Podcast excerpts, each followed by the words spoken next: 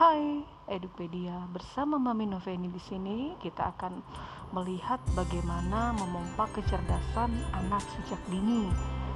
Nah, ini hasil dari bacaan saya beberapa waktu yang lalu, sudah lama sih, tapi sering saya perbaharui supaya bisa membagi bersama-sama, kita juga bisa praktek. Biasanya uh, ada banyak sekali kita baca atau penemuan-penemuan penting mengenai perkembangan otak. Ya, perkembangan otak ternyata di usia yang mungkin sudah dua puluhan, tiga puluhan, empat puluhan, lima puluhan, enam puluhan tidak berhenti saja. Karena apa? Perkembangan otak itu ternyata tidaklah linear, teman-teman. Pembelajarannya itu berlangsung sepanjang siklus hidup kita. Ada jendela-jendela kesempatan saat otak itu terlihat begitu amat efisien dalam bekerja pada pembelajaran-pembelajaran tertentu.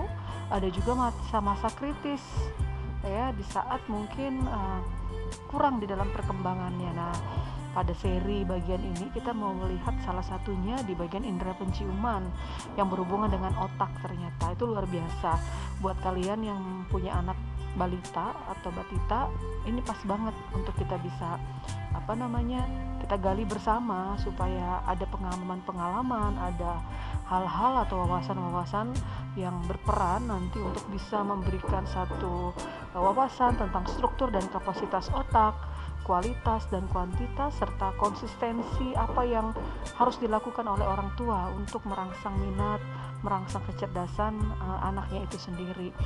Mohon maaf ya, lagi-lagi suara pukulan palu berdentang, kemudian yang lainnya ya, karena memang tidak dalam kondisi hening pada saat ini. Tidak apa, kita terus lanjutkan, di mana pembelajaran itu bisa di mana saja, di tengah kondisi apapun saja, sehingga memberikan kita satu wawasan baru untuk melakukan setiap aktivitas-aktivitas yang ada, termasuk yang dilakukan di podcast pada saat ini, termasuk yang dilakukan oleh para audiens yang mendengarkan.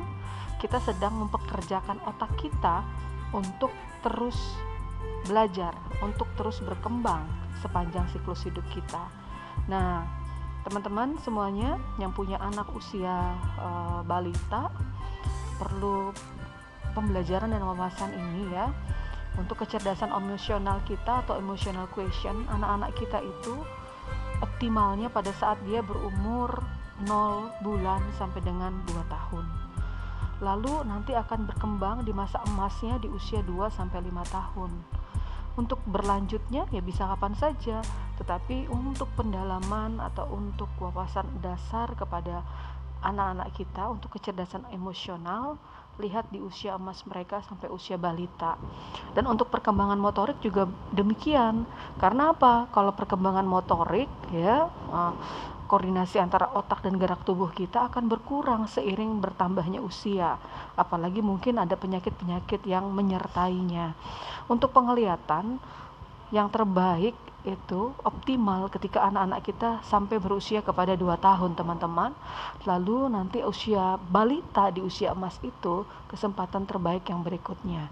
Setelah itu bisa jadi terjadi saja akan kurang atau bagaimana ya, karena penglihatan sangat penting sekali di dalam proses pertumbuhan seseorang. Dan untuk ketika anak-anak kita bersuara, dengar deh ketika mereka masih bayi ya, bukan karena dia menangis, tapi suara-suara awal yang mereka keluarkan ya, mungkin dalam bentuk konsonan, dalam bentuk vokal ya, seperti apa bisa kita dengarkan di usia empat sampai delapan bulan, jadi masih dalam hitungan bulan. Nah, kalau kesempatan yang berikutnya ketika kita mendengarkan suara ya saat usia mereka berada di dalam usia emas tadi sampai umur lima tahun. Mendengarkan musik juga mulai dari nol bulan sampai dengan tiga tahun. Dan untuk perkembangannya nanti bisa kita melihat tiga sampai sepuluh tahun. Peneliti mengatakan untuk penguasaan bahasa asing, untuk penguasaan musik sangat mudah diajarkan kepada anak-anak usia itu sampai usia sepuluh tahun. Dan untuk lanjutannya terserah uh, bagaimana passionnya anak, bagaimana minatnya anak. Dan untuk bahasa asing sangat cocok ketika kita memberikan kepada anak lima sampai sepuluh tahun. Nanti untuk perkembangan lanjutannya tergantung daripada si anak itu sendiri. Nah, itu ya penemuan-penemuan penting bagian awal yang berhubungan dengan otak, itu untuk memompa kecerdasan anak-anak kita sendiri. Dan Ada ilmunya ternyata yang mempelajari ini yang disebut dengan neuroscience. Teman-teman silakan nanti bisa buka di uh, mesin pencarian apa itu neuroscience, apa itu jaringan otak, apa itu fungsi otak, ya, supaya kita bisa terus uh, menghubungkan uh, kondisi pembelajaran untuk memompa kecerdasan anak kita dari dini dengan wawasan-wawasan yang uh, ada di sekeliling kita. Otomatis informasi-informasi yang valid, ya, baik dari, dari dari segi medis, dari segi psikologi, dari segi pendidikan, agar informasi yang kita terima juga benar, ya. Nah, kita akan mulai nih teman-teman nih, ya, di bagian indera penciuman, bebauan dan otak. Kita perlu tahu bahwa indera penciuman kita adalah satu-satunya indera yang mengirim informasi langsung ke otak loh. Ada yang baru tahu hal ini? Indera penciuman kita adalah satu-satunya indera yang mengirim informasi langsung ke otak. Dari apa? Dari kedua belas ujung saraf ke otak. Hanya indera penciuman yang menyampaikan rangsangan ke otak tanpa seleksi. Jadi ketika tahu bahwa ini bau harum, bau busuk, tanpa ada seleksi langsung terkirim ke otak, sehingga kita tahu bahwa itulah yang namanya bau busuk, itulah yang namanya bau harum. Nah, indera penciuman disebut juga dengan nama olfaktori. Olfaktori, keren ya, e, nama-nama atau istilah yang digunakan di dalam ilmu neuroscience. Nah, para peneliti menemukan, ya, bebauan tertentu itu bisa meningkatkan kemampuan untuk belajar, berkarya dan berpikir. Dan ada juga bebauan yang dianggap meningkatkan perhatian dalam pembelajaran. Nanti saya akan sampaikan ini supaya, kan di masa P J J ini, ya, bisa jadi semangat anak lemah, anak merasa bosan dalam pembelajaran. Strateginya mungkin kita menggunakan nih ilmu di neuroscience ini untuk bisa merangsang bagaimana anak menemukan kembali semangat belajarnya, semangat berkaryanya, semangat berpikirnya, karena melalui bebauan bisa meningkatkan perhatian dan pembelajaran anak-anak kita. Nah, kalau kondisinya energinya lagi lemah, energinya lagi rendah, coba yuk cari di bumbu-bumbu dapur kita, mungkin kayu manis, cengkeh, ya. Mungkin ada pala, ada buah pinus, atau bahkan bawang putih. Ketika si anak mencium ini akan membangkitkan energi. Tapi mungkin kalau yang bawang putih malas, ya, tapi nggak apa-apa deh. Anak-anak pasti akan senang ketika kita ajarkan mereka dari hal yang sederhana, untuk mereka tahu apa yang kita kerjakan kepada mereka, merangsang, menstimulus, membangkitkan semangat belajar mereka. Kalau anak-anak kita cemas, nah, atau kita sendiri juga merasa kecemasan, coba deh terapi menggunakan tumbuh-tumbuhan seperti mawar, kenanga, kayu putih, melati, dan lain sebagainya. Basil, saya ini agak-agak lupa-lupa ingat yang mana nih basil, kayaknya apakah seperti daun mint. Kalau ibu-ibu yang biasa di dapur pasti uh, juga paham, ya, atau biasa menggunakan um, bumbu-bumbu dapur ini untuk masakan-masakan Anda. Jadi ternyata untuk kecemasan, buat anak-anak kita, buat kita juga, gunakan tumbuh-tumbuhan seperti bunga-bunga melati tadi dan mawar. Atau mungkin kalau punya kayu putih, ya mungkin ya digosokkan, dibalurkan ke bagian tubuh sehingga merasakan rileks dan nyaman. Kemudian untuk rasa depresi, ya, rasa stres yang berlebihan, bisa menggunakan, oh sama juga kayak di bagian pertanian tadi yang kecemasan, melati, lavender, buah pala. Nah, itu yang ada di sekitar kita. Kalau yang lain mungkin ini alat-alat atau bumbu-bumbu dapur Eropa, ya. Nah, kita menggunakan bumbu-bumbu dapur yang ada di dapur kita masing-masing. Nah, untuk anak peka terhadap rangsang, dalam arti dia bisa terstimulus untuk melakukan suatu aktivitas dan lain sebagainya, bisa menggunakan lavender, kembali lagi melati, pala. Saya nggak tahu yang namanya marjoram kalau ibu-ibu yang biasa bercocok tanam atau biasa mengumpulkan koleksi tanaman mungkin tahu yang mana ini ya.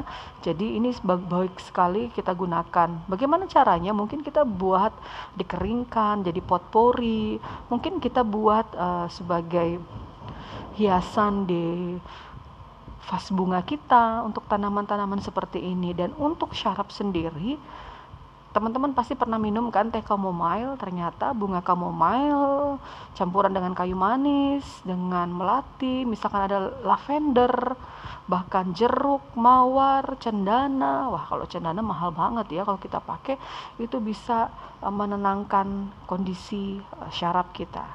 Dan untuk untuk yang stres atau kelelahan, gunakan kayu manis, cengkeh, jeruk, dan mawar. Ada juga lavender. Wah.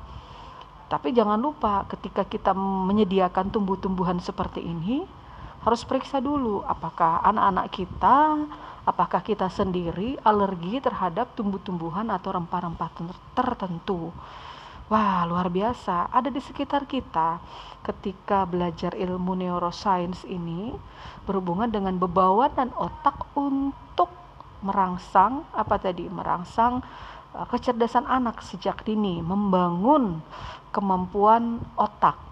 Nah, contoh mungkin melalui rancangan aktivitas ketika kita membuat, ajak anak-anak beraktivitas motorik, membuat roti berbahan kayu manis, ya kan? Gampang, bisa kita tambahkan susu, gula yang udah biasa bikin roti, pakai bubuk kayu manisnya. Tapi kalau yang nggak suka kayu manis kan aromanya memang kuat tuh ya. Biasanya kue-kue atau cake-cake ya, berbahan kayu manis tidak semua orang suka. Tapi ini bisa digunakan sebagai salah satu alternatif untuk apa? Untuk merangsang atau membangun kemampuan otak dalam penggunaan bebawan.